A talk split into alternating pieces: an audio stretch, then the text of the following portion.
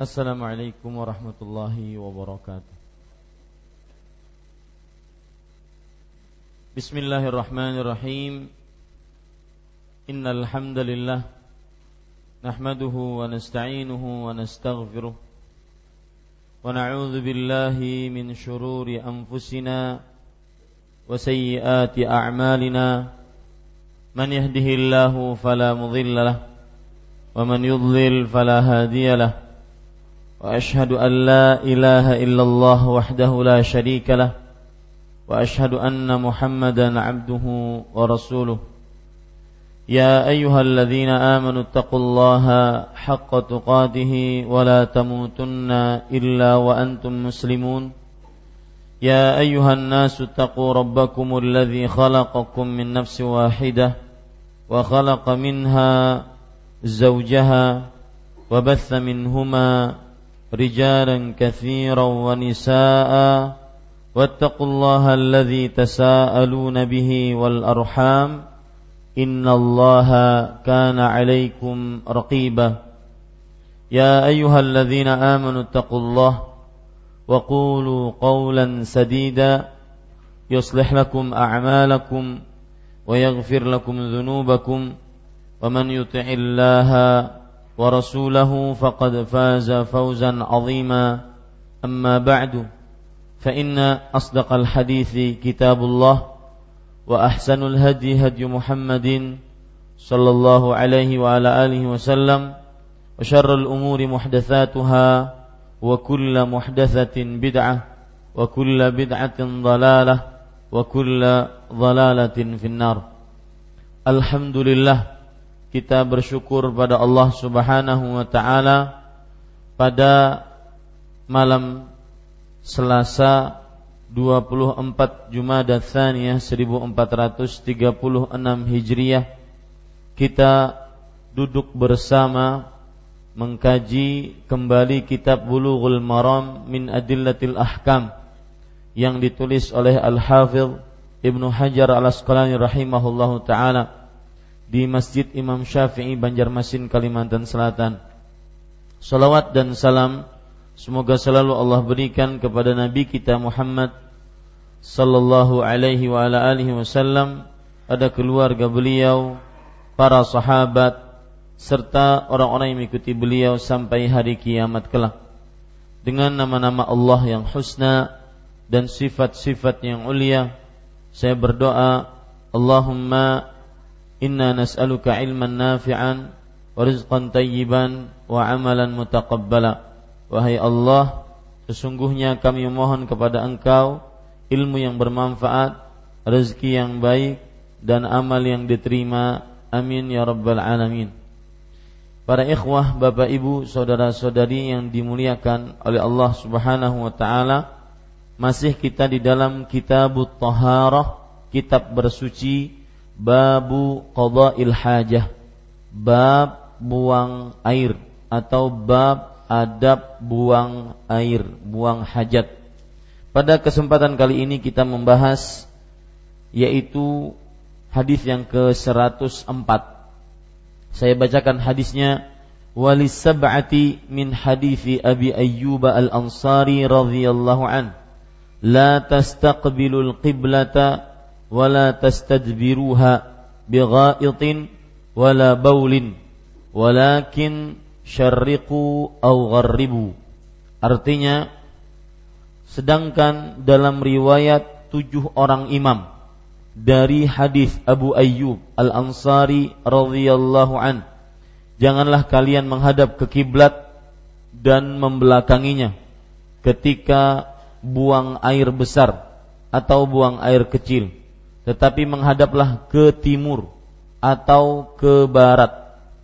Bapak Ibu, saudara-saudari yang dimuliakan oleh Allah Subhanahu wa taala, poin pertama dari hadis ini seperti biasa yaitu perawi dari sahabat yang meriwayatkan hadis ini.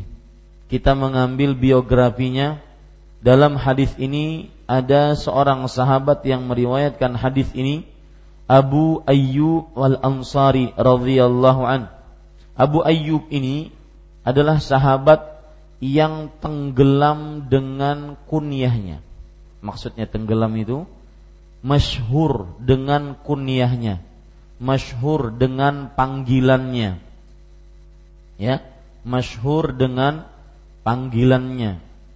Yaitu misalkan kalau kita abahnya si fulan, abahnya si fulan, nah dia masyhur dengan itunya dibandingkan dengan namanya. Namanya Abu Ayyub Al-Ansari radhiyallahu anhu adalah Khalid bin Zaid. Khalid bin Zaid.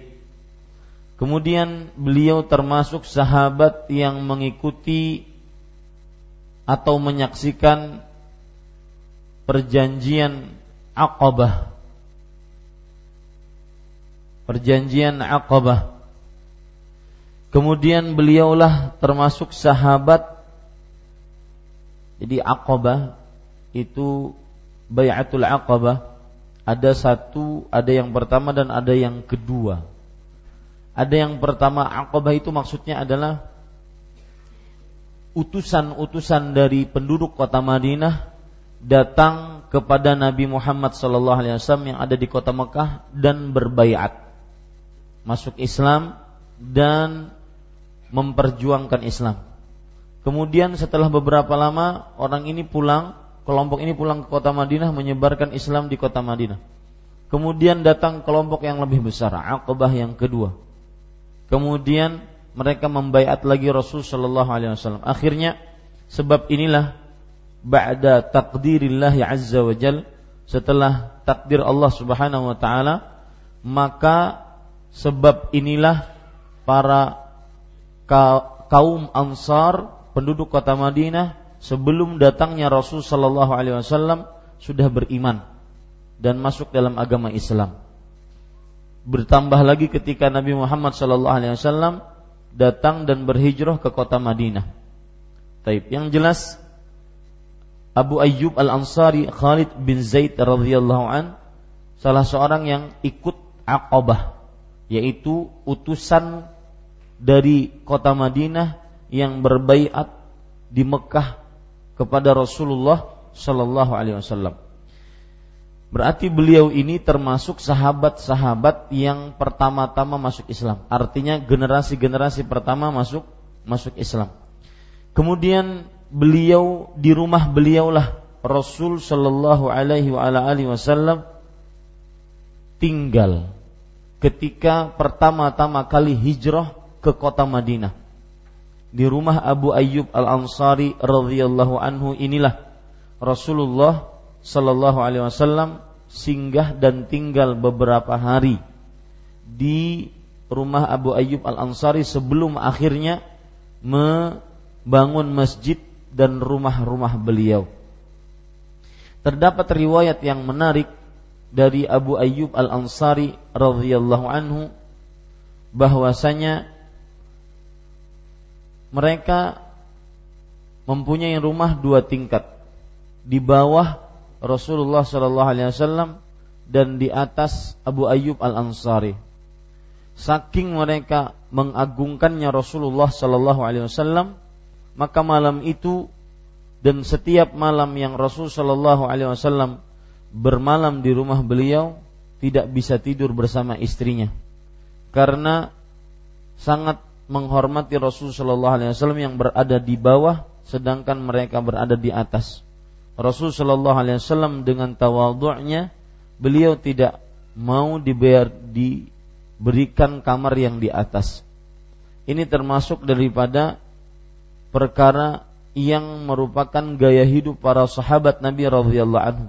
Sangat menghormati dan memuliakan Rasulullah Shallallahu alaihi wasallam yang bisa kita contoh kalau begitu dari Abu Ayyub Al-Ansari bersama keluarganya adalah bahwa ketika Rasul Shallallahu Alaihi Wasallam masih hidup, maka para sahabat memuliakan memuliakan Rasul Shallallahu Alaihi Wasallam. Ketika beliau sudah meninggal, kita sebagai umatnya pun wajib memuliakan Rasul Shallallahu Alaihi Wasallam. Dan cara kita memuliakan Rasulullah Sallallahu Alaihi Wasallam adalah dengan memuliakan sunnah-sunnah Nabi Muhammad sallallahu alaihi wasallam dan tidak pernah menghinakan sunnah-sunnah Rasulullah sallallahu alaihi wasallam. Itu salah satu caranya. Kemudian di dalam beberapa buku sejarah diceritakan juga beliau disaudarakan oleh Rasul sallallahu alaihi wasallam dengan Mus'ab bin Umair radhiyallahu an. Mus'ab bin Umair. Jadi Nabi Muhammad sallallahu alaihi wasallam ketika berhijrah ke kota Madinah, salah satu yang beliau lakukan adalah mempersaudarakan antara kaum muhajirin dan ansar. Nah, terjadilah persaudaraan antara Abu Ayyub dengan Mus'ab bin Umair radhiyallahu an. Kemudian Abu Ayyub juga mengikuti perang Badar dan seluruh peperangan setelahnya. Dan juga beliau mengikuti perang Fathu Makkah yaitu menaklukkan kota Mekah dan tidak ada satu peperangan pun kecuali beliau mengikutinya sampai akhirnya beliau meninggal di peperangan Konstantinopel yang memerangi negeri Romawi pada zaman Muawiyah radhiyallahu an dan beliau meninggal pada tahun 52 Hijriah pada tahun 52 Hijriah. Jadi semenjak beliau masuk Islam sampai Rasul Shallallahu Alaihi Wasallam meninggal, kemudian digantikan Abu Bakar, terjadi peperangan melawan kaum murtad, kemudian di zaman Umar terjadi peperangan menaklukkan kota-kota dan juga negara-negara sehingga tunduk di bawah kekuasaan Islam. Kemudian terjadi di zaman Utsman, semuanya beliau ikuti sampai kepada Hasan, Ali, kemudian Muawiyah. Radhi, uh, Ali, Hasan radhiyallahu anhum, kemudian Muawiyah radhiyallahu anhuma. Beliau ikuti terus sampai beliau meninggal ketika memerangi Romawi, yaitu di peperangan Konstantinopel. Ini menunjukkan pelajaran yang berarti bagi kita yaitu hendaknya kita istiqamah di jalan Allah Subhanahu wa taala, istiqamah dalam ibadah. Karena itu yang dituntut karena akhir amal itu yang jadi ukuran. Akhir amal itu yang jadi ukuran, bukan awalnya. Maka awal ketika kita sudah mengenal petunjuk, mengenal hidayah, maka yang paling penting adalah kita istiqamah di jalannya agar akhir kita pun juga sebagai orang yang di atas hidayah. Rasul Shallallahu Alaihi Wasallam bersabda dalam hadis riwayat Imam Muslim, "Innamal a'malu bil khawatim. Sesungguhnya amalan-amalan itu ukurannya adalah akhirnya. Ya. Jadi amalan itu standarnya dilihat dari akhirnya. Seperti yang hadis yang diceritakan oleh Rasul sallallahu alaihi wasallam. Inna ahadakum ya'malu bi'amali ahli jannah hatta yakunu ma bainahu wa bainaha illa dhira' fayasbiqu alaihi al-kitab fayamalu bi amali ahli nar fayadkhuluha. Sesungguhnya salah seorang di antara kalian beramal dengan amalan penghuni surga. Takwa, saleh, masjid, Quran, nuntut ilmu. Ya. Sampai jarak antara dia dengan surga hanya satu jengkal, saking dekatnya. Tetapi takdir Allah Subhanahu wa taala mendahuluinya bahwa dia penghuni neraka, maka dia akan mengambil sebab menjadi orang-orang yang mengerjakan amalan penghuni neraka akhirnya dia masuk ke dalamnya. Ini yang kita takutkan. Bukan awal hidayah yang kita takutkan. Akan tetapi akhir kehidupan kita kita takutkan. Apakah kita tetap di atas hidayah atau tidak? Walhamdulillah seseorang mendapatkan petunjuk untuk lebih baik, lebih tahu arti kehidupan, lebih tahu apa yang dicari, tetapi di sana ada yang lebih luar biasa.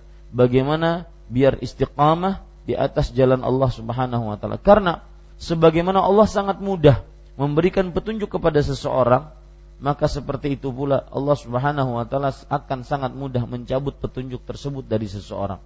Dan itu hak Allah, kita tidak bisa mengetahuinya. Dari sinilah kenapa doa Rasul sallallahu alaihi wasallam yang paling banyak, ya muqallibal qulub, tsabbit qalbi ala dini. Wahai yang membolak-balikan hati, tetapkan hatiku di atas agamamu. Sering kita dalam berdoa minta keperluan-keperluan dunia, dimudahkan dunia, dimudahkan dunia, dimudahkan dunia. Tapi sebenarnya ada yang lebih penting dibandingkan itu yaitu dimudahkan untuk urusan akhirat. Lihat doa Rasul sallallahu alaihi wasallam yang mencakup keduanya. Allahumma aslih lana dinana alladhi huwa ismatu amrina wa aslih lana dunyana allati fiha ma'ashuna wa aslih lana akhiratana allati fiha ma'aduna waj'alil hayata ziyadatan lana fi kulli khair waj'alil mauta rahatan lana min kulli syarr. Wahai Allah, perbaikilah urusan dunia kami. Urusan agama kami yang merupakan benteng diri kami. Perbaikilah urusan dunia kami yang tempat kami hidup. Kita tidak ingin melarat, kita tidak ingin menjadi penyakit, kita tidak ingin meminta-minta. Maka dan perbaikilah urusan akhirat kami yang tempat kembali kami. Dan itu tujuan hakiki kita dalam kehidupan ini. Dan jadikanlah kehidupan sebagai tambahan bagi kami dalam setiap amal kebaikan. Dan jadikanlah kematian sebagai peristirahatan bagi kami dari setiap keburukan. Sekali lagi, pelajaran yang menarik dari Abu Ayyub Al-Ansari ketika beliau benar-benar mengabdikan dirinya istiqamah di dalam berjihad di jalan Allah. Itu yang harus kita ambil pelajaran bahwasanya yang menjadi ukuran dalam hidup adalah akhir dari kehidupan seseorang. Akhir dari kehidupan seseorang. Apakah dia mati dalam keadaan husnul khatimah ataukah dia mati dalam keadaan su'ul khatimah na'udzubillah. Dan kita jangan merasa aman. Ya, apalagi sudah dipenuhi dengan amalan-amalan sunnah, zahirnya sudah berubah, jangan merasa aman. Karena hidayah di tangan Allah. Abu Jahal, Abu Lahab, paman Rasul Shallallahu Alaihi Wasallam tidak beriman. Asia istri pengaku Tuhan beriman. Jadi hidayah di tangan Allah maka mintalah ketetapan hati. Dan itu ya merupakan kemuliaan Allah Subhanahu wa taala yang paling utama. Kita lanjutkan. Sekarang kita poin kedua membahas hadis ini. Makna hadis ini. Baca lihat halaman 49 yaitu hadis yang ke-104. Sedangkan dalam riwayat tujuh orang imam. Apa maksud tujuh orang imam? Ya, garis bawahi tujuh orang imam. Maksudnya adalah diriwayatkan oleh Imam Bukhari, Muslim, Abu Daud, Tirmidzi, Nasai, Ibnu Majah dan Imam Ahmad tujuh orang imam ini adalah istilah yang dipakai oleh Al-Hafidh Ibnu Hajar, penulis buku ini. Al-Hafidh Ibnu Hajar al-Asqalani rahimahullahu taala. Kemudian sedangkan dalam riwayat tujuh orang imam dari hadis Abu Ayyub Al-Ansari radhiyallahu an bahwa Rasul Shallallahu alaihi wasallam bersabda, "Janganlah kalian menghadap ke kiblat." Maksudnya para ikhwah yang dirahmati oleh Allah Subhanahu wa taala, jika kita buang hajat. Dan ini kan disebutkan tidak disebutkan kan di depannya. Ini apa maksudnya? Janganlah kalian menghadap ke kiblat. Maksudnya jika kalian buang hajat. Jadi di depannya situ ada yang tersembunyi. Jika kalian mengha, eh, apa, buang hajat, janganlah kalian menghadap ke kiblat ya janganlah kalian menghadap ke kiblat para ikhwah sedikit tentang pengetahuan istilah-istilah yang disebutkan dalam hadis-hadis Rasul uh, yang berkaitan dengan buang hajat. Ada istilah al-ghaid. Tulisannya al-ghaid. Ya ada istilah al-khala. Al-khala. Ada istilah al-mirhab al-mirhab ini nanti kita akan bahas dan ini istilah-istilah yang berkaitan dengan WC. Semuanya kalau kita ingin runut adalah WC. Ya. Artinya semuanya adalah apa? WC. Meskipun nanti artinya beda-beda. Secara bahasa maksudnya berbeda-beda. Seperti misalkan al-ghaid ini adalah tempat yang rendah. Jadi kalau kita pergi ingin buang hajat, kita pergi ke tempat yang rendah, dataran begitu rendah sehingga kita di situ tidak kelihatan orang. Akhirnya lama kelamaan kata ghaid ini dipakai untuk buang hajat. Al-khala ini adalah tempat yang padang pasir jauh dari orang-orang, tidak ada satu mata pun yang melihatnya.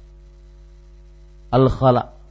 Ini al-mirhad adalah dari kata membasuh, tempat membasuh sesuatu. Nah, di dalam buang hajat kita membasuh. Maka akhirnya dipakailah untuk WC. Jadi semuanya ini berkaitan dengan mohon maaf WC dan buang buang hajat. Ini istilah-istilah yang disebutkan di dalam hadis-hadis Rasul sallallahu alaihi wa ala alihi wasallam. Ya. Istilah-istilah.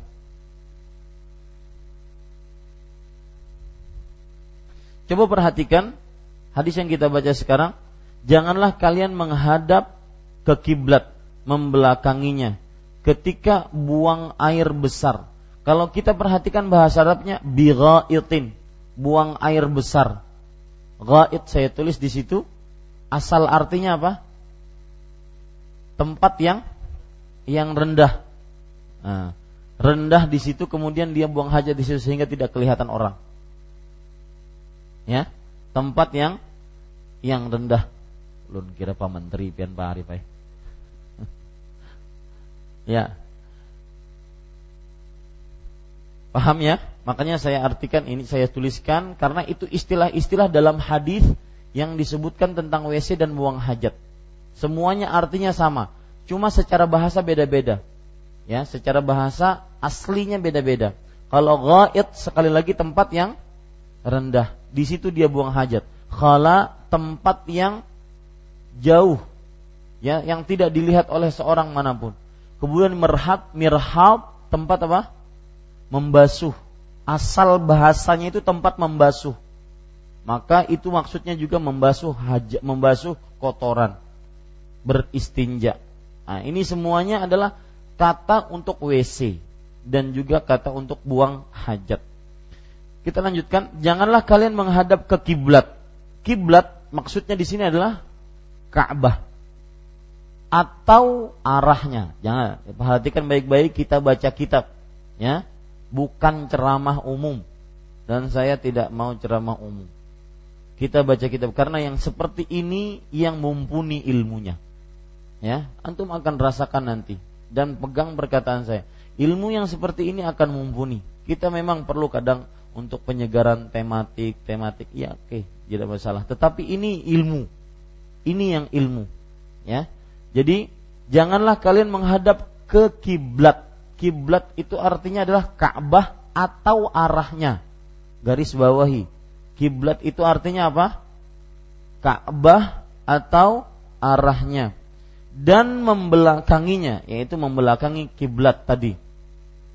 Ya, membelakangi kiblat tadi. Ketika buang air besar, sudah kita sebutkan pertemuan sebelumnya bahwa boleh saja diterjemahkan dengan ketika berak misalkan. Boleh. Ya, karena dalam hadis saja disebutkan itu bi. Ya. Ghaid artinya adalah buang air besar. Orang sedang buang hajat besar. Maka boleh. Atau buang air kecil, yaitu maksudnya di sini buang air kecil adalah apa? Kencing. Tetapi menghadaplah ke timur atau ke barat. Berarti hadis yang sedang dibicarakan oleh Rasul Shallallahu Alaihi Wasallam adalah apabila orang menghadap ke timur atau ke barat itu berarti tidak menghadap kiblat, tidak juga menghadap membelakangi kiblat. Kenapa? Karena Rasul Shallallahu Alaihi Wasallam melarang untuk menghadap kiblat ketika buang air besar atau buang air kecil dan juga melarang membelakanginya tetapi menghadaplah ke timur atau ke barat. Ini menunjukkan arah timur, arah barat di hadis ini bukan menghadap kiblat. Ya. Maka silahkan digarisbawahi, tetapi menghadaplah ke timur atau ke barat maksudnya pembicaraan tentang kota Madinah. Kiblatnya kota Madinah. Kalau di kota Madinah kita menghadap kiblat itu ke selatan, ke selatan. Di belakangnya membelakangi kiblat ke utara. Selatan, utara. Tetapi kata Rasulullah, ke timur atau ke baratlah. Menghadap ke timur atau ke baratlah. Saya gambarkan. Anggap di sini Masjid Nabawi. Ini kiblat. Ini Masjid Nabawi. Arahnya begini. Ya. Dan ini selatan. Dan ini utara. Maka Rasulullah SAW bersabda, janganlah kalian menghadap ke kiblat atau membelakanginya ketika buang hajat, buang air besar atau buang air kecil, tetapi ke timurlah atau ke baratlah. Timur, barat. Ya, lihat. Maka beri garis bawah di situ yang dimaksud dengan menghadap timur atau barat apabila berada di kota Madinah atau yang semisal dengannya. Itu dia. Apabila berada di kota Madinah atau yang semisal dengannya. Karena kalau hadis ini kita praktekkan di Indonesia, maka kita akan menghadap kiblat atau membelakanginya. Sekarang matahari terbit di sana, timur kita. Berarti kiblat kita sekarang adalah barat daya kita.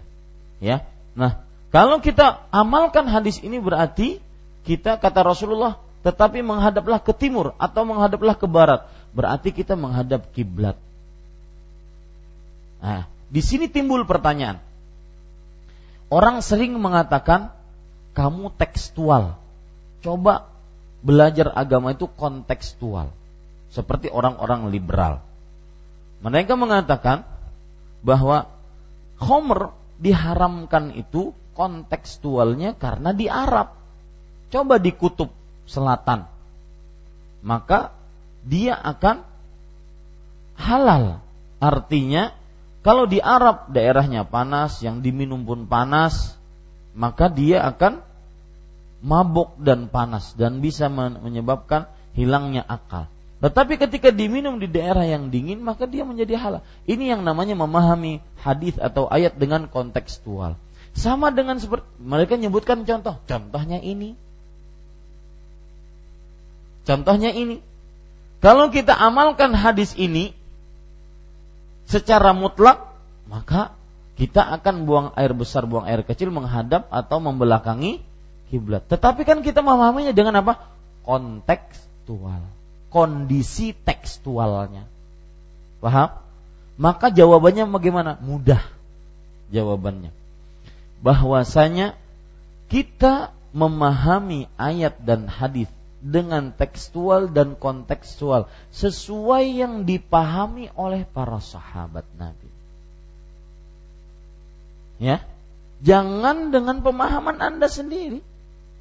Tetapi yang dipahami oleh para sahabat Nabi dan yang dipa, yang ditunjukkan oleh penunjukan hadis tersebut.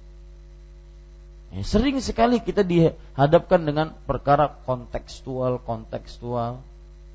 Ya, ini para ikhwan yang dirahmati. Akhirnya dengan perkara kontekstual ini orang seke, seenaknya memahami ayat, memahami hadis. Ya, ini Bapak Ibu, saudara-saudari yang dimuliakan oleh Allah. Mudah-mudahan bisa dipahami. Taib kita lanjutkan.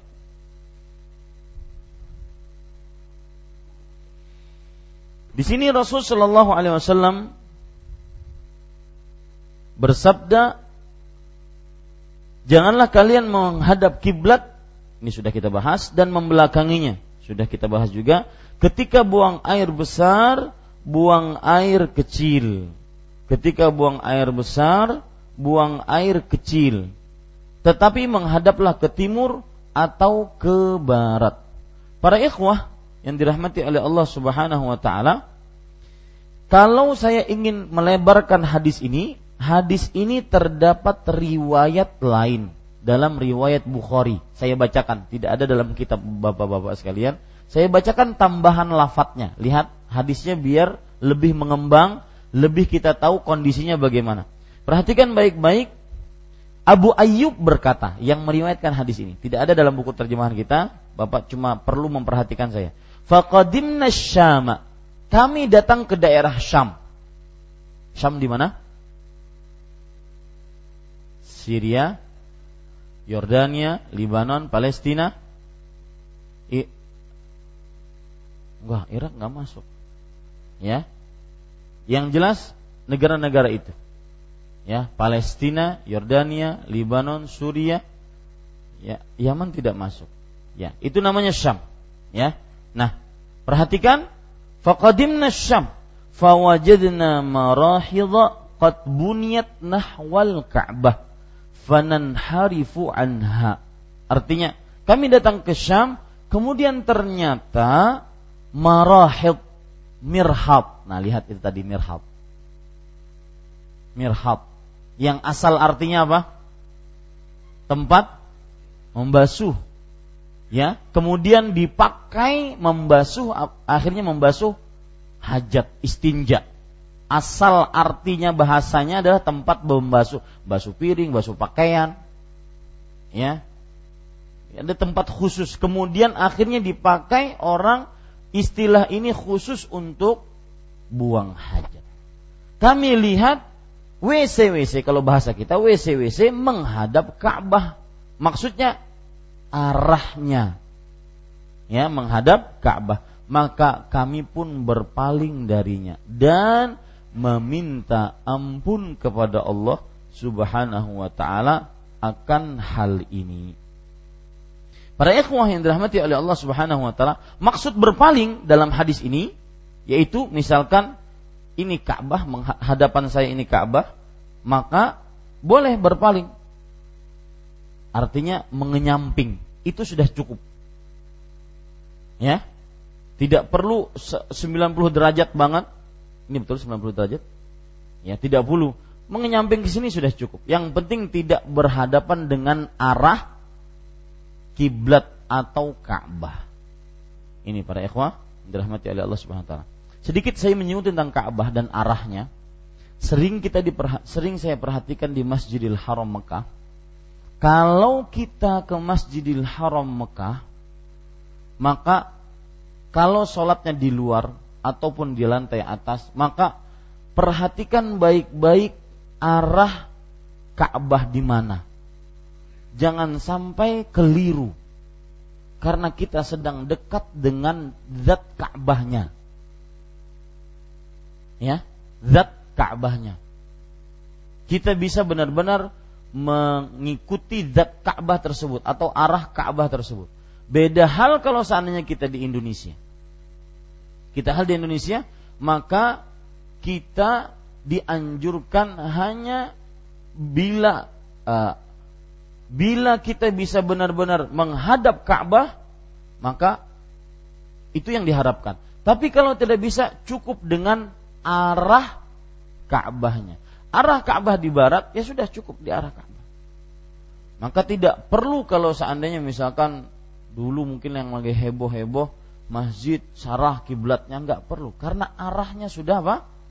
Sudah akhirnya masjid yang bagus-bagus sudah begini-begini jadi miring-miring. Nggak perlu. Karena kalau untuk orang yang jauh dari Ka'bah cukup dengan apa? Arahnya.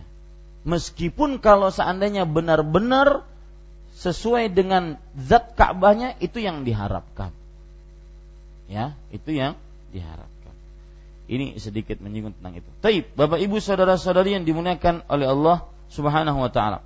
Sekarang kita ambil pelajaran pertama. Afwan. E, poin yang ketiga yaitu derajat hadis. Derajat hadis sahih, tidak ada keraguan di dalamnya. Diriwayatkan tujuh imam. Ya, tidak ada keraguan di dalamnya. Kemudian poin yang keempat yaitu hukum dan pelajaran yang kita bisa ambil dari hadis ini. Yang pertama, Hadis ini menunjukkan larangan. Hadis ini menunjukkan larangan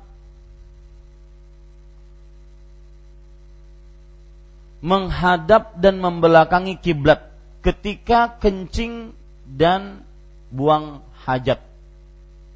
Ketika kencing dan buang hajat. Hadis ini menunjukkan larangan menghadap atau membelakangi kiblat ketika kencing dan buang hajat. Ya, silahkan azan dulu.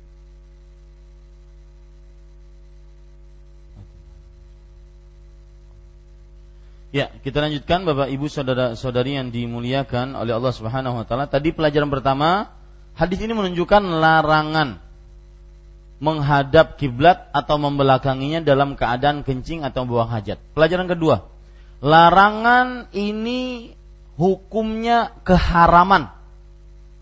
Larangan ini hukumnya keharaman. Keharaman menghadap kiblat atau membelakangi kiblat ketika buang air besar atau buang air kecil. Dan ini pendapat jumhur. Catat itu, itu pendapat jumhur. Jumhur artinya kebanyakan para ulama. Yaitu larangan tadi adalah bentuknya keharaman, bukan makruh, haram. Yang apabila mak, uh, haram artinya adalah manaha anhu syari'u nahyan jaziman. Sesuatu yang dilarang oleh pembuat syariat dengan larangan yang keras. Yang nilainya apabila dikerjakan maka berdosa dan diancam siksa, ditinggalkan berpahala. Itu nilainya. Berarti yang kita kenal selama itu nilai, bukan definisi. Definisinya adalah sesuatu yang dilarang oleh syariat dengan larangan yang keras. Itu keharaman. Taib, para ikhwan yang dirahmat dan itu pendapat jumhur. Ya, pendapat jumhur. Sekarang, Bapak Ibu saudara-saudari yang dimuliakan oleh Allah. Pelajaran selanjutnya yang kita bisa ambil dari hadis ini adalah bahwa hadis ini menunjukkan hendaknya kiblat di arah kanannya atau kirinya ketika buang hajat atau buang buang e, kencing ketika kencing atau buang hajat. Hadis ini menunjukkan kiblat di arah kanannya atau kirinya ketika buang hajat atau kencing. Dan ini yang lebih sempurna. Tadi saya katakan bahwa seseorang lebih sempurna dia menjadikan kiblat ataupun belakangnya jangan sampai dia jadikan arah itu ketika buang hajat. Makanya yang paling bagus adalah misalkan kiblat kita ke sini, kita membuat WC-nya benar-benar 90 derajat. Ini yang paling bagus dan itu maksud dari faedah ketiga. Ya, bahwa menjadikan kiblat di bagian kanan atau bagian kiri dan ini yang paling bagus yang paling bagus maksudnya yang paling sempurna. Yang paling bagus maksudnya adalah yang paling sempurna. Kemudian para ikhwan yang dirahmati oleh Allah Subhanahu wa taala. Pelajaran selanjutnya yang keberapa? Keempat, yaitu bahwa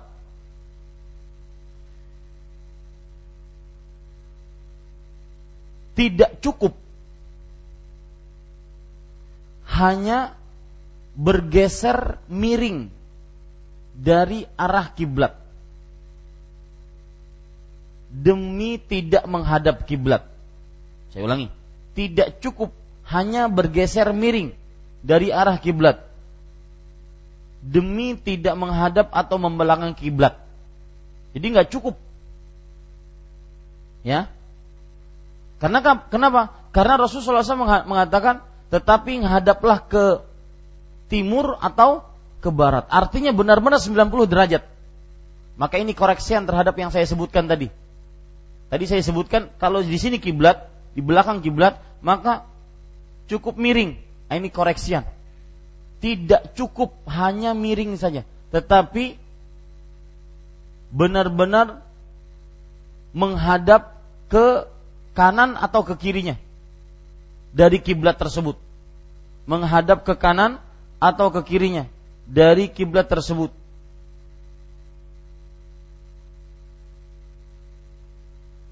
Kemudian pelajaran selanjutnya yang ke enam, yang kelima, yaitu berbeda dengan menghadap kiblat tatkala sholat. Tulis seperti itu. Berbeda dengan menghadap kiblat tatkala sholat.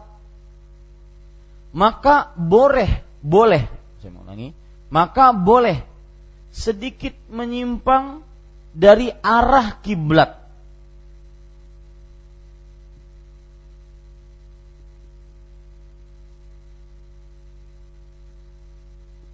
ya sedikit menyimpang dari arah kiblat. Seperti misalkan Pak, ini rumah saya ini.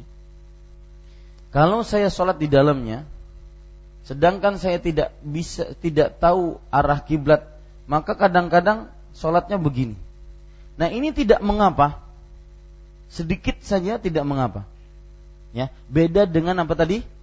Buang hajat tadi. Harus ke kanan atau harus ke kiri. Adapun sholat inhirafun yasir menyerong sedikit tidak mengapa. Tidak maksud tidak mengapa, tidak membahayakan atau membatalkan sholat. Kenapa? Seperti yang saya yang bila, saya bilang tadi bahwa kiblat yang dimaksud adalah kalau kita jauh dari Ka'bah maka arahnya. Maka apa? Arahnya. Itu yang dimaksud. Nah ini ber berarti ada perbedaan antara buang hajat dengan sholat dalam perihal apa? Kib menghadap kiblat. Kalau buang hajat harus ke kanan atau harus ke kiri, yaitu 90 derajat. Di sini kiblat maka nggak boleh menghadap, harus menghadap ke kanannya atau harus menghadap ke kirinya. Tapi kalau sholat di sini kiblat kita begini sedikit boleh nggak? Boleh. Paham? Baik. Kemudian yang keenam, Bapak Ibu saudara-saudari yang dimuliakan oleh Allah Subhanahu wa taala. Yang keenam yaitu perkara apakah ada perbedaan menghadap membelak dan membelakangi kiblat di dalam ruangan atau di luar ruangan tatkala buang hajat. Apa maksudnya? Kalau kita buang hajat, bukankah kita dilarang menghadap atau membelangi kiblat? Apakah ini berlaku umum di tengah padang pasir atau di dalam WC yang kita sekarang? Paham permasalahannya? Saya ulangi. Kita dilarang menghadap apa? Kiblat dan membelakanginya. Kapan? Tatkala buang hajat baik kencing ataupun buang hajat besar. Taib. Ini larangan berlaku umumkah atau khususkah? Apa maksudnya berlaku umum? Baik di dalam ruangan seperti WC kita sekarang atau di tengah lapangan. Berlaku umum atau khusus di tengah lapangan saja. Kalau dalam WC boleh ke mana-mana saja ngadepnya. Paham permasalahannya? Masalahnya dulu dipahami. Paham masalahnya, Pak? Baik. Maka Bapak Ibu saudara-saudari yang dimuliakan oleh Allah bahwa ulama peneliti mengatakan umum. Hadis ini umum. Hadis yang kita baca sekarang umum. Tidak boleh membelakangi dan menghadap kiblat sama sekali. Baik di dalam ruangan atau di luar ruangan, di alam terbuka. Bahasanya begitu. Alam terbuka. Ini pendapat ulama peneliti dan ini pendapat pertama. Jadi kalau antum ingin tulis faidah yang keberapa? Yang keenam, permasalahan apakah larangan menghadap atau membelakangi kiblat itu umum atau khusus? Nah, begitu. Maka permasalahan ini terdapat satu pendapat yang mengatakan apa? Umum. Apa maksud umum? Hah? bahwa menghadap membelakangi kiblat itu berlaku umum baik di dalam ruangan, di dalam WC atau di di luar, di alam terbuka. Pendapat yang kedua yaitu pendapatnya Imam Malik, Imam Syafi'i, kemudian juga Imam Bukhari bahwa larangan hanya untuk di alam terbuka. Di dalam ruangan boleh menghadap atau membelakangi kiblat saat buang hajat. Larangan hanya berlaku di alam terbuka. Ini pendapat yang keberapa? Yang kedua. Pendapatnya Imam siapa? Imam Malik, Imam Syafi'i, kemudian Imam Bukhari. Iya, nanti kita akan bacakan hadisnya. Ya, mereka berdalil dengan apa nanti kita baca hadisnya. Ini pendapat kedua. Kita ambil dulu pendapat-pendapatnya. Jadi pendapat pertama tadi apa? Larangan menghadap membelakangi kiblat itu umum. Arti umum baik di alam terbuka atau di dalam WC dalam ruangan. Nggak boleh menghadap kiblat membelakangi kiblat. Makanya para tukang bangunan itu paling paham. Kiblat mana? Berarti kanan atau kirinya kiblat. Itu saja sudah. Meskipun dalam WC, dalam ya, dalam ruangan WC. Ya. Tetap saja tidak tidak dihadapkan ke kiblat atau ke arah kiblat. Nah, ini pendapat pertama. Berarti para tukang itu pendapat-pendapatnya pendapat pertama. pendapat pertama, ya. Pendapat siapa? Imam Ahmad, Imam Abu Hanifah, ya. Berarti enggak mazhab Syafi'i tukang-tukang. Baik, kita lanjutkan. Ada pendapat yang ketiga, yaitu hadis larangan tentang menghadap dan membelang kiblat itu untuk di alam terbuka dan di alam tertutup cuma boleh eh cuma boleh membelakangi kiblat. Saya ulangi pendapat yang ketiga yaitu hadis larangan menghadap kiblat membelakangi kiblat umum. Jadi dia hampir persis seperti pertama. Cuma ada cumanya cuma boleh membelakangi kiblat. Lihat, bukan menghadap, membelakangi kiblat. Ini pendapat ketiga. Jadi kalau ingin antum tulis yang nomor tiga itu sama dengan pendapat pertama, cuma ada pengecualian yaitu apa? Membolehkan membelakangi kiblat. Ini pendapatnya Imam Muhammad bin Shalih Al-Utsaimin rahimahullahu taala. Taib. Mana yang lebih rojeh? Kita harus pahami dulu hadisnya. Perhatikan sini baik-baik. Larangan apa? Menghadap kiblat atau membelakanginya.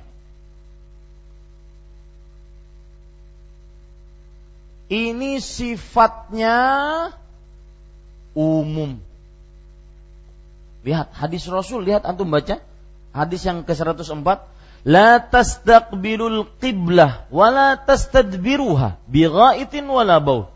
Jangan kalian menghadap kiblat atau membelakanginya ketika buang hajat besar atau buang hajat kecil. Taib. Ada penyebutan tempat? Ada pembatasan? Enggak ada. Berarti ini apa? Umum. Dan seperti yang sering ditekankan oleh para ulama dan di majelis-majelis yang saya tekankan juga bahwa setiap dalil umum tidak boleh di batasi kecuali dengan dalil. Sekarang adakah dalilnya? Nah, ternyata ayahanda tadi menyebutkan ada dalilnya. Kita perhatikan dalilnya. Hadis dari Abdullah bin Umar radhiyallahu anhu. Ya, perhatikan ini hadisnya riwayat Bukhari dan Muslim. Ya. Roka itu saya sebutkan dalilnya. Dalil apa Ustaz? Dalil pengecualian yang umum ini. Paham ya? Dalil pengecualian yang umum ini. Pokoknya kalau dalam majelis seperti ini, pian masih memikirkan toko kada kada masuk tuh, Bang. Ya. Pokoknya harus fokus karena ketinggalan sedikit bingung. Ya. Baik, perhatikan baik-baik. Yang umum ini dikecualikan dengan dalil riwayat Bukhari Muslim yang saya bacakan sekarang tidak ada dalam buku kita.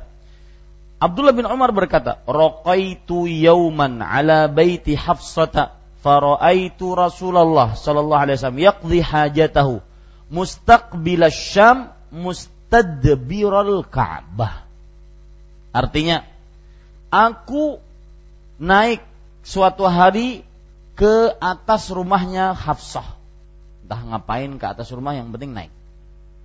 Kemudian lalu aku melihat Rasul Shallallahu Alaihi Wasallam sedang buang hajat dalam keadaan menghadap Syam dan membelakangi Ka'bah. Ini berarti kejadian di mana?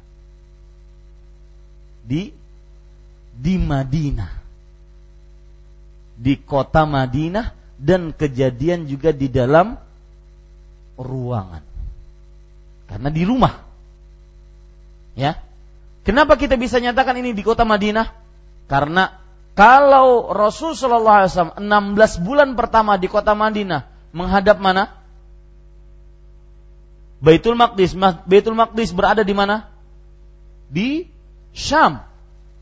Di Syam. Ya. Kalau anggap ini Ka'bah, Syam sebelah sana, 180 derajat. Di Syam, maka bisa kita kita yakinkan hadis ini adalah ketika Rasulullah SAW berada di mana? Di kota Madinah. Dan kita yakinkan juga hadis ini Rasulullah SAW ketika sedang berada di dalam rumah. Karena Abdullah bin Umar menyebutkan rumah. Aku naik ke atas rumah. Aku lihat Rasulullah SAW di dalam rumahnya karena Hafsah, Hafsah siapa? Siapanya Rasul? Istri Rasul sallallahu Berarti Abdullah bin Umar itu apanya? Hah? Adik iparnya Rasulullah sallallahu alaihi wasallam. Adik iparnya Rasul sallallahu alaihi wasallam.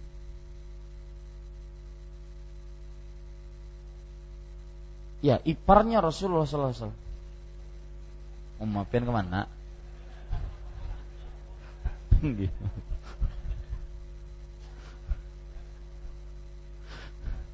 Baik, kita lanjutkan.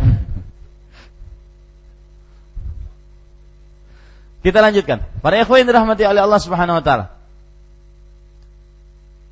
Berarti di sini kita dapat pengkecualian. Karena tadi kaedahnya setiap yang umum tidak boleh dibatasi dengan waktu, tempat, jumlah bilangan, tata cara, jenis, sebab tidak boleh kecuali dengan dalil. Ada dalilnya, bahkan riwayat Bukhari dan Muslim. Cuma cuma penyebutan di dalam dalil itu bukan menghadap kiblat, tetapi apa? Membelakanginya. Tadi pendapat yang kedua eh pendapat yang pertama. Sebentar pendapat pertama apa tadi? Umum. Artinya dia memakai ini tanpa pengecualian sama sekali. Pendapat yang kedua ada rincian. Larangan di mana? Di luar. Kemudian boleh di mana?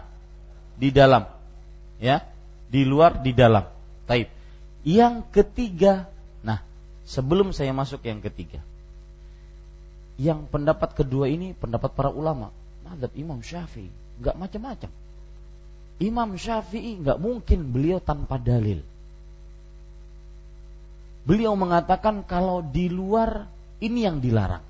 Kalau di dalam baik menghadap kiblat atau membelakanginya boleh. Apa dalil Imam Syafi'i? Dalilnya adalah kias. Nah, di sini saya ingin mengenalkan kias. Apa maksudnya? Kalau dalam hadis tadi membelakangi boleh, maka dikiaskan juga dengan menghadap. Itu penggunaan apa? Kias. Itu salah contoh apa? Contoh kias. Paham pada ikhwas sekalian? Ini pendapatnya Imam Syafi'i, Imam Malik. Orang-orang terkenal. Gak mungkin berdal tanpa dalil, tidak mungkin. Maka beliau ketika membedakan di luar tidak boleh, di dalam boleh menghadap dan membelakangi kiblat. Sedangkan hadisnya cuma apa? Cuma apa? Membelakangi. Dapat menghadap ini dari mana? Kalau seandainya dalam WC menghadap kiblat boleh. Imam Syafi'i berdapat dap, dapat dalil dari mana? Dari kias. Kenapa? Karena membelakangi saja boleh berarti juga dikiaskan dengan apa? Menghadap. Paham sampai sini? Ya. Sedangkan pendapat ketiga, pendapat tadi Muhammad bin Shalih Al-Utsaimin bahwa sama sama umum. Tetapi ada pengecualian, boleh pada membelakangi. Nah, Ustadz ngambil pendapat mana sih? Dari tadi ribut banget masalah belakang depan, ya. Para ikhwas sekalian, saya lebih tenang mengambil pendapat yang ketiga. Sebab kenapa? Karena semuanya sesuai dengan dalil sedetil-detilnya. Dan mengumpulkan semua dalil yang ada. Kita katakan umum, di luar ataupun di dalam tidak boleh menghadap dan membelakangi kiblat. Di luar ruangan ataupun di dalam ruangan tidak boleh menghadap dan membelakangi kiblat kecuali boleh membelakangi kiblat, membelakangi saja, bukan menghadap. Kenapa? Karena bagaimanapun arah kiblat harus dihor dan itu sesuai dengan dalil yang kita sebutkan tadi dari pendapat siapa, dari hadis Abdullah bin Umar yang naik ke atas rumahnya siapa? Itu hanya disebutkan apa? Membelakangi. Kalau seandainya boleh menghadap, tentunya akan disebutkan juga, tapi tidak disebutkan. Jadi wallahu alam pendapat yang paling kita ambil di sini bahwa larangan menghadap kiblat, membelakangi kiblat tatkala buang hajat itu umum. Boleh kalau umum maksudnya apa umum, Pak?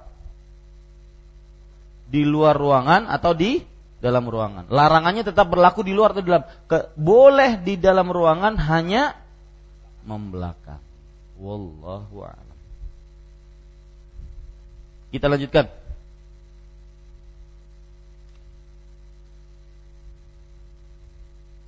Hadis ini menunjukkan bahwa bolehnya menghadap matahari atau membelakanginya tatkala buang hajat.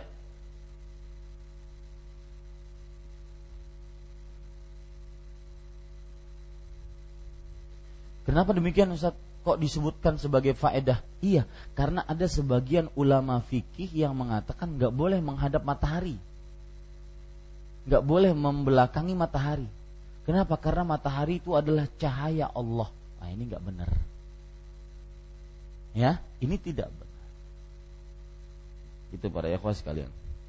Kemudian hadis ini juga menunjukkan tentang keagungan Ka'bah. Itu faedah yang keberapa? Yang kedelapan. Keagungan Ka'bah.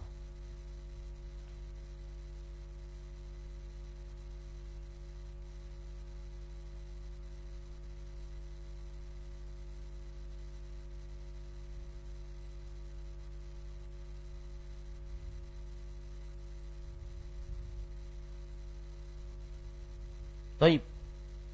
Kita lanjutkan. Masih ada waktu 5 menit. Kita lanjutkan hadis yang selanjutnya. Hadis yang ke-105.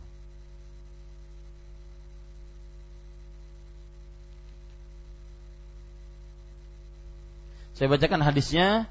Wa an Aisyah radhiyallahu anha anna an-nabiy sallallahu alaihi wa sallam qala man atal ghaita falyastatir rawahu Abu Dawud dari Aisyah radhiyallahu anha bahwa Nabi Muhammad sallallahu alaihi wasallam bersabda barang siapa yang ingin buang hajat maka hendaklah menutupi dirinya.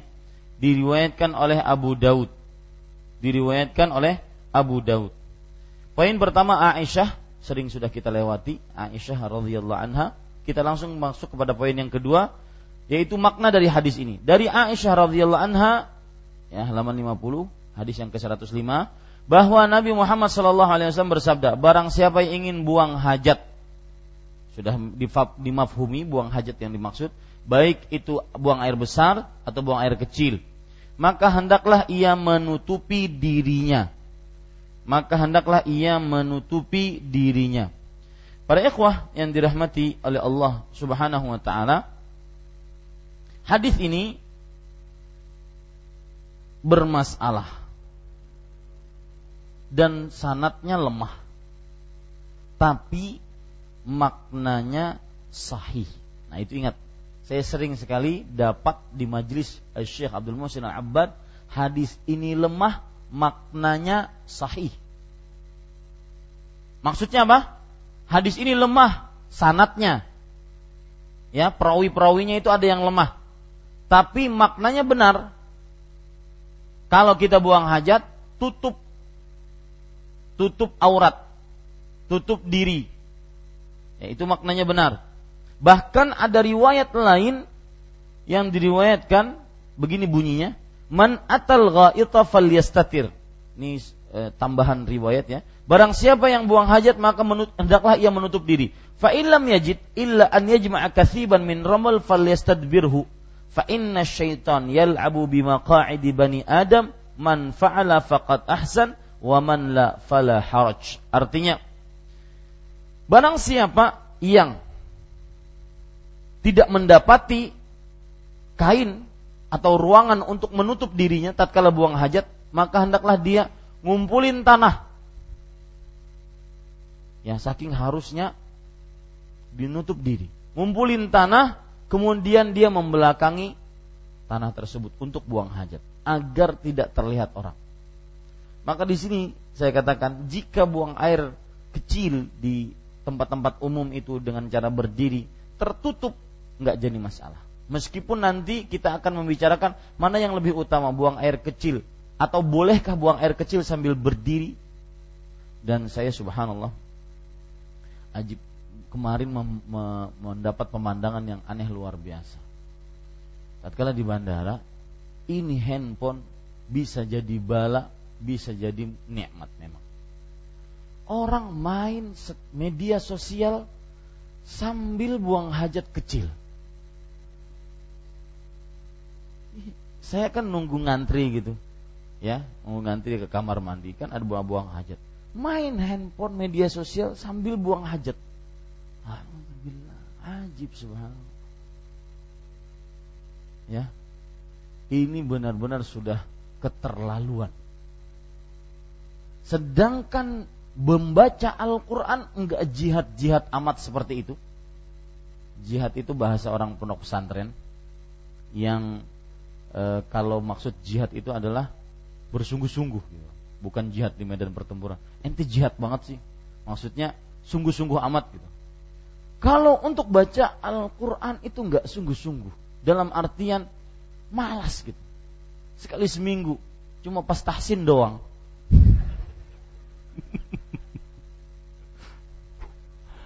ya ini para ikhwah yang tapi giliran baca koran, status, ya orang jihad sekali, sungguh-sungguh sekali. Lampu dimatiin kalau lagi take off mata apa pesawat tuh lampu dimatiin. Mau maunya pakai lampu sorot itu ya mata sambil dipincing-pincingkan agar bisa baca Quran. Yang kalau dia tahu dia tidak dikatakan pintar, kalau dia bodoh dia tidak dikatakan bodoh. Orang kalau tahu berita itu nggak dikatakan pintar, tidak juga dikatakan kalau tidak tahu dikatakan bodoh nggak tahu, nggak dikatakan seperti itu. Ini para ikhwah yang dirahmati oleh Allah Subhanahu wa taala. Kembali kita ke permasalahan tadi, Fa inna syaitan, nah ini bahayanya. Fa inna syaitan yal'abu bimaqa'idi bani Adam. Syaitan itu sering main-main dengan mohon maaf duburnya anak Adam. Jadi yang sering was-was kayaknya bekantut nih, kayaknya ini, kayaknya ini, kayaknya. Ini lagi diganggu oleh siapa? Syaitan. Ya, Man fa'ala faqad ahsan wa man la fala haraj. Barang siapa yang telah melakukannya maka sungguh dia telah berbuat baik, barang siapa yang tidak maka tidak berdosa. Intinya para ikhwah sekalian hadisnya lemah dan e, maknanya sahih dan maksud daripada menutup di sini adalah apa? Menutup aurat. Catat itu. Menutup di sini maksudnya adalah menutup aurat dan poin yang ketiga hadisnya lemah tetapi maknanya sahih. Faidahnya adalah dianjurkan ketika buang hajat untuk menutup aurat. Di sana ada dalil yang lain yang menguatkan hadis ini atau menguatkan makna hadis ini yaitu Rasul Shallallahu Alaihi Wasallam bersabda, "Ihfaz auratak illa min zaujatik wa ma malakat yaminuk." Jaga auratmu kecuali dari istrimu atau budakmu. Hadis riwayat Abu Daud, Ibnu Majah, Tirmidzi dan Ahmad dan hadisnya hasan. Wallahu alam. Cukup kiranya kajian kali ini tentang uh, buang hajat masih dalam adab buang hajat. Masih ada waktu 15 menit. Silahkan jika ada yang ingin bertanya. Wa sallallahu nabiyana Muhammad walhamdulillah rabbil alamin. Tafadhal. Barakallahu fiik Ustaz. Afik barak. Uh, mohon diperjelas lagi Ustaz, mohon maaf ini saya kurang jelas. kalau hadis 105 tadi dianjurkan menutup auratnya, sedangkan kalau kita buang hajat kan aurat otomatis terbuka gitu. Maksudnya dalam ruangan tertutup atau enggak? Maksudnya menutup aurat dari mata orang lain. Oh. Kalau kita menutup aurat tatkala buang hajat, kada keluar-keluar kan?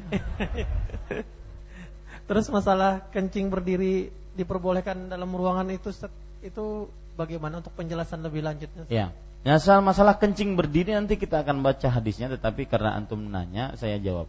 Maka Aisyah pernah mengatakan, "Inna min a'wamil firyah." Sesungguhnya dusta yang paling besar adalah siapa yang berbicara bahwa siapa yang meriwayatkan bahwa Rasulullah SAW pernah berkencing sambil berdiri. Itu adalah riwayat dari Aisyah radhiyallahu anha sepengetahuan beliau dan beliau berhak untuk meriwayatkan itu karena beliau termasuk orang yang paling paham tentang kehidupan Rasul SAW di perma, dalam permasalahan rumah tangga termasuk buang hajat sepengetahuan beliau bahwa beliau Rasul SAW tidak pernah buang air kecil sambil ber, berdiri tetapi di sana ada sahabat-sahabat lain di luar rumah yang pernah melihat Rasul Shallallahu Alaihi Wasallam kencing sambil berdiri. Jadi dua-duanya tidak salah, riwayatnya sahih dua-duanya.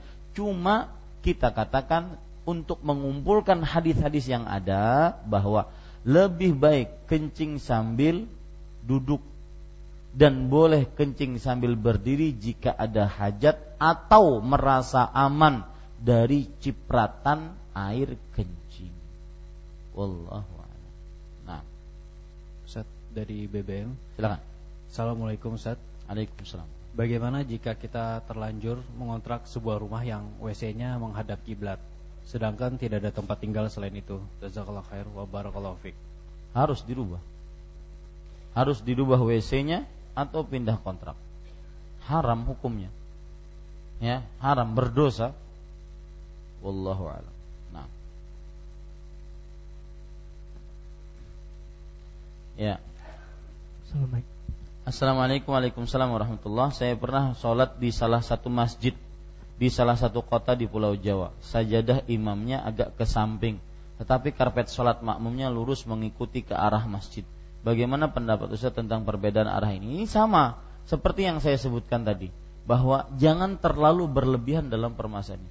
Karena yang dituntut oleh kita adalah menghadap arah kiblat jika kita berada jauh dari dari Ka'bah. Dalil yang menunjukkan akan hal itu kalau ingin lebih dalam, dalilnya yaitu wa min khay wa min haitsu kharajta fawalli wajhaka syatral masjidil haram. Dan di mana pun kamu berada, maka arahkanlah, palingkanlah wajahmu ke arah Masjidil Haram. Bukan pas titik Masjidil Haram di mana, ada Ka'bahnya di mana, bukan. Ke arah Masjidil Haram. Begitu, wallahu a'lam. Jadi jangan terlalu berlebih-lebihan. Nah. Al-Baqarah Surat Al-Baqarah ayat 115. Nah, ada yang lain? Silakan.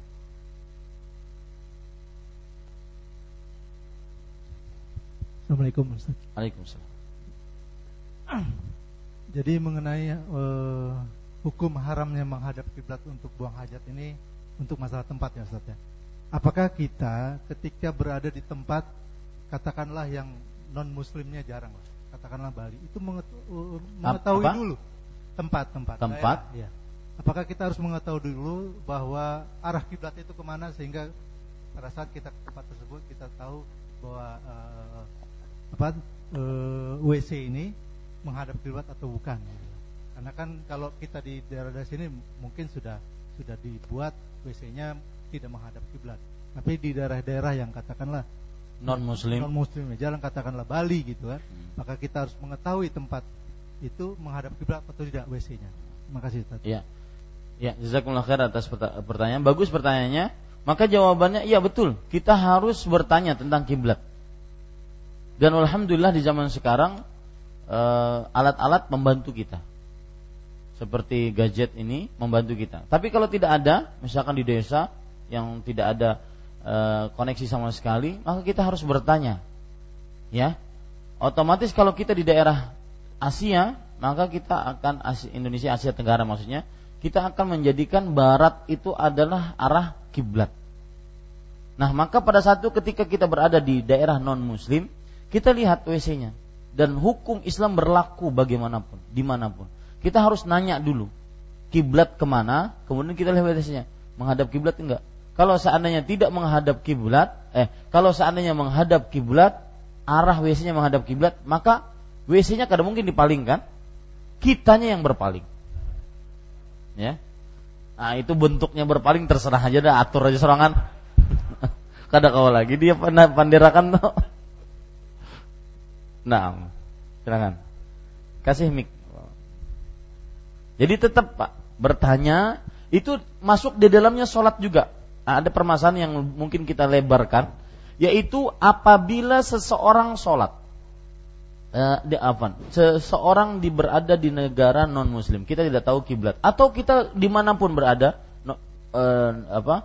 Di daerah Islam atau daerah non Muslim, maka kita harus bertanya arah kiblat sholat ke mana. Kalau kita tidak punya alat-alat untuk menentukan arah kiblat, harus kita bertanya Jangan kita seasalnya, oh pinanya matahari di sana kita hadap ke sana. Tidak, harus nanya. Nah, kalau seandainya setelah antum bertanya, ternyata arah kiblat sholatnya kok berbeda, maka pada saat ini kita tidak wajib untuk mengulang karena kita sudah berusaha bertanya. Kecuali kalau seandainya kita sudah sholat dan sebelumnya belum bertanya, Nah, maka kesalahan ada pada kita. Maka wajib untuk mengolang sholat. Nah, itu hukumnya pun dilebarkan seperti itu ya. Wallahu a'lam. Jazakallahu khair atas kesempatan yang diberikan Ustaz. Jazakallahu khair. Barakallahu fikum. Fik barak. Suaranya agak diangkat sedikit. Antum habis nikah kok suaranya enggak naik. Nah. Uh, tadi eh, ada dua pendapat eh, ada tiga pendapat.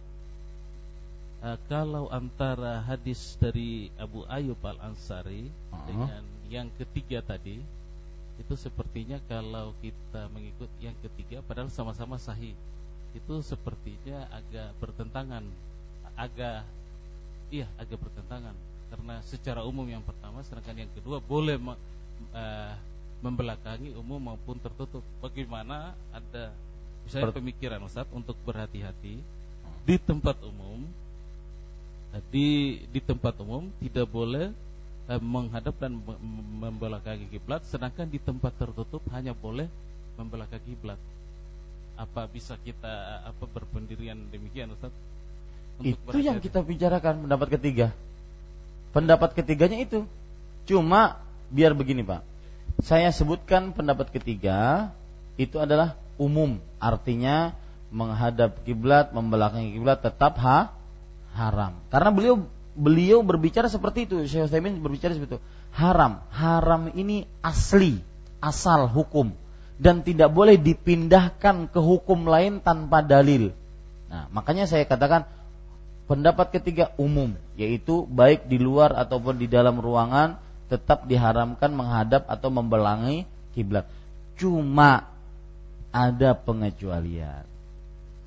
Pengecualiannya itu membelakangi kiblat karena ada dalilnya tadi dari Abdullah bin Umar dan itu juga yang antum simpulkan. Cuma mungkin bahasa kita beda, tidak mengapalah.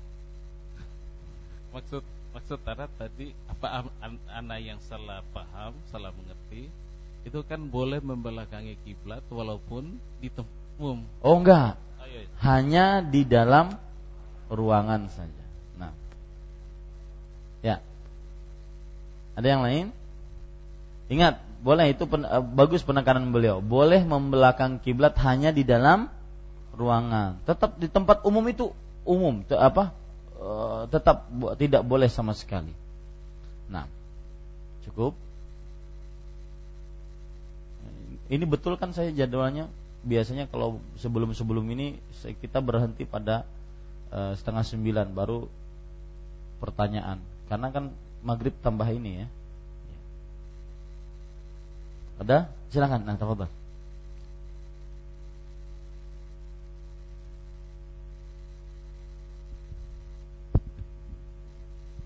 Bismillah. Uh, mengenai buang hajat juga uh, batasan tempat tertutup buang hajat itu gimana Ustaz? Kalau misalnya buang hajat tuh ruangannya besar sehingga di sana beberapa orang buang hajat. Ya. Eh, seperti tempat kencing tadi kan ya. yang di tempat-tempat umum itu sebutannya WC juga satu ruangan mungkin bisa sampai 10 kali 10 barangkali ya. tapi di sana banyak orang yang buang hajat gimana itu uh, sebentar sebelum antum uh, lepas micnya saya ingin nanya berarti yang ditanya adalah batasan menutup diri atau uh, batasan menghadap kiblat? Uh, menut menutupnya itu. Menutup diri ya betul. Beliau bertanya kalau seandainya di ruangan 10 kali 10 meter ya nah, di situ ada beberapa WC ada beberapa tempat kencing apakah ini disebut juga menutup diri? Maka tadi saya sudah sebutkan sebenarnya yaitu apabila tempat kencing berdiri itu meskipun nanti kita keluar dari pembicaraan mana yang lebih utama kencing berdiri atau kencing duduk itu bukan urusan itu eh, lain permasalahan. Tetapi yang kita bicarakan adalah hukum menutup dirinya di sini. Apabila memang benar-benar tertutup artinya yang di samping tidak kadakawa menjinguk nah itu ya itu baru itu beruman menutup namanya karena bagaimanapun eh, kita diwajibkan untuk menutup aurat. Hadis Rasul riwayat Abu Daud tadi, ihfad auratak, jaga auratmu. Dan Wallahu alam Pak, ini termasuk daripada khawarimul muru'ah. Termasuk daripada menggugurkan muru'ah. Artinya e, wibawa, harkat, harga diri, ya. Kencing sambil berdiri kemudian e, apa? Ter, membuka aurat dalam keadaan tidak benar-benar tertutup, apalagi sampai main heran saya subhanallah itu ada manusia seperti itu ya nah, satu lagi nah, batasan luasnya WC itu gimana Ustaz? kan tadi ada dijelaskan uh, yang dimaksud menutup diri itu adalah menutup dari pandangan orang lain maksudnya kan. Hmm. Nah, oke okay lah kita biasanya WC tidak terlalu luas barangkali mungkin ada yang standar satu kali 2 meter atau mungkin 2 meter kali dua atau dan sebagainya. Nah, kalau misalnya nih bikin WC karena kelebihan duit barangkali kan sehingga bikin WC luas sekali di rumah gitu kan. Nah, Uh, itu gimana ya kira-kira? Ya, itu nanti lari kepada permasalahan hadis Rasul kul washrab wal bas wa tasaddaq min ghairi sarafin wala makhira. Tidak ada masuk dalam masalah kita sekarang, tapi masuk ke dalam masalah adab. Makan, minum dan berpakaian dan bersedekahlah tanpa berlebih-lebihan dan tidak mendatangkan rasa sombong. Sehingga kalau yang tadi tuh misalnya ada orang yang bikin WC-nya besar sekali itu kan seakan-akan terbuka sekali auratnya itu kan hmm. dia dengan mudah paham uh, ya, enggak, paham? masuk. Uh, ya paham anak saya cara berpikir antum paham. Yang dimaksud dalam hadis ini bukan berarti terbuka auratnya dalam artian karena saking besarnya kemudian kita uh, mohon maaf bahasa saya bertelanjang ke sana kemari gitu. Di dalam WC yang begitu besar bukan. Bukan itu yang dimaksud, tetapi menutup diri di sini adalah falyastatir minal akhar. Menutup diri dari yang lain. Meskipun besar, kemudian dia tetap tertutup dari yang lain, itu boleh saja. Wallahu a'lam. Nah, ini pentingnya para ikhwas sekalian memahami pertanyaan sebelum dijawab. Jadi tujuan pertanyaan itu apa? Ya. Maka para ulama mengatakan fahmus soal nisful jawab Cukup kiranya? Subhanakallahumma bihamdik asyhadu an la ilaha illa anta astaghfiruka wa atubu ilaik. Wassalamualaikum warahmatullahi wabarakatuh.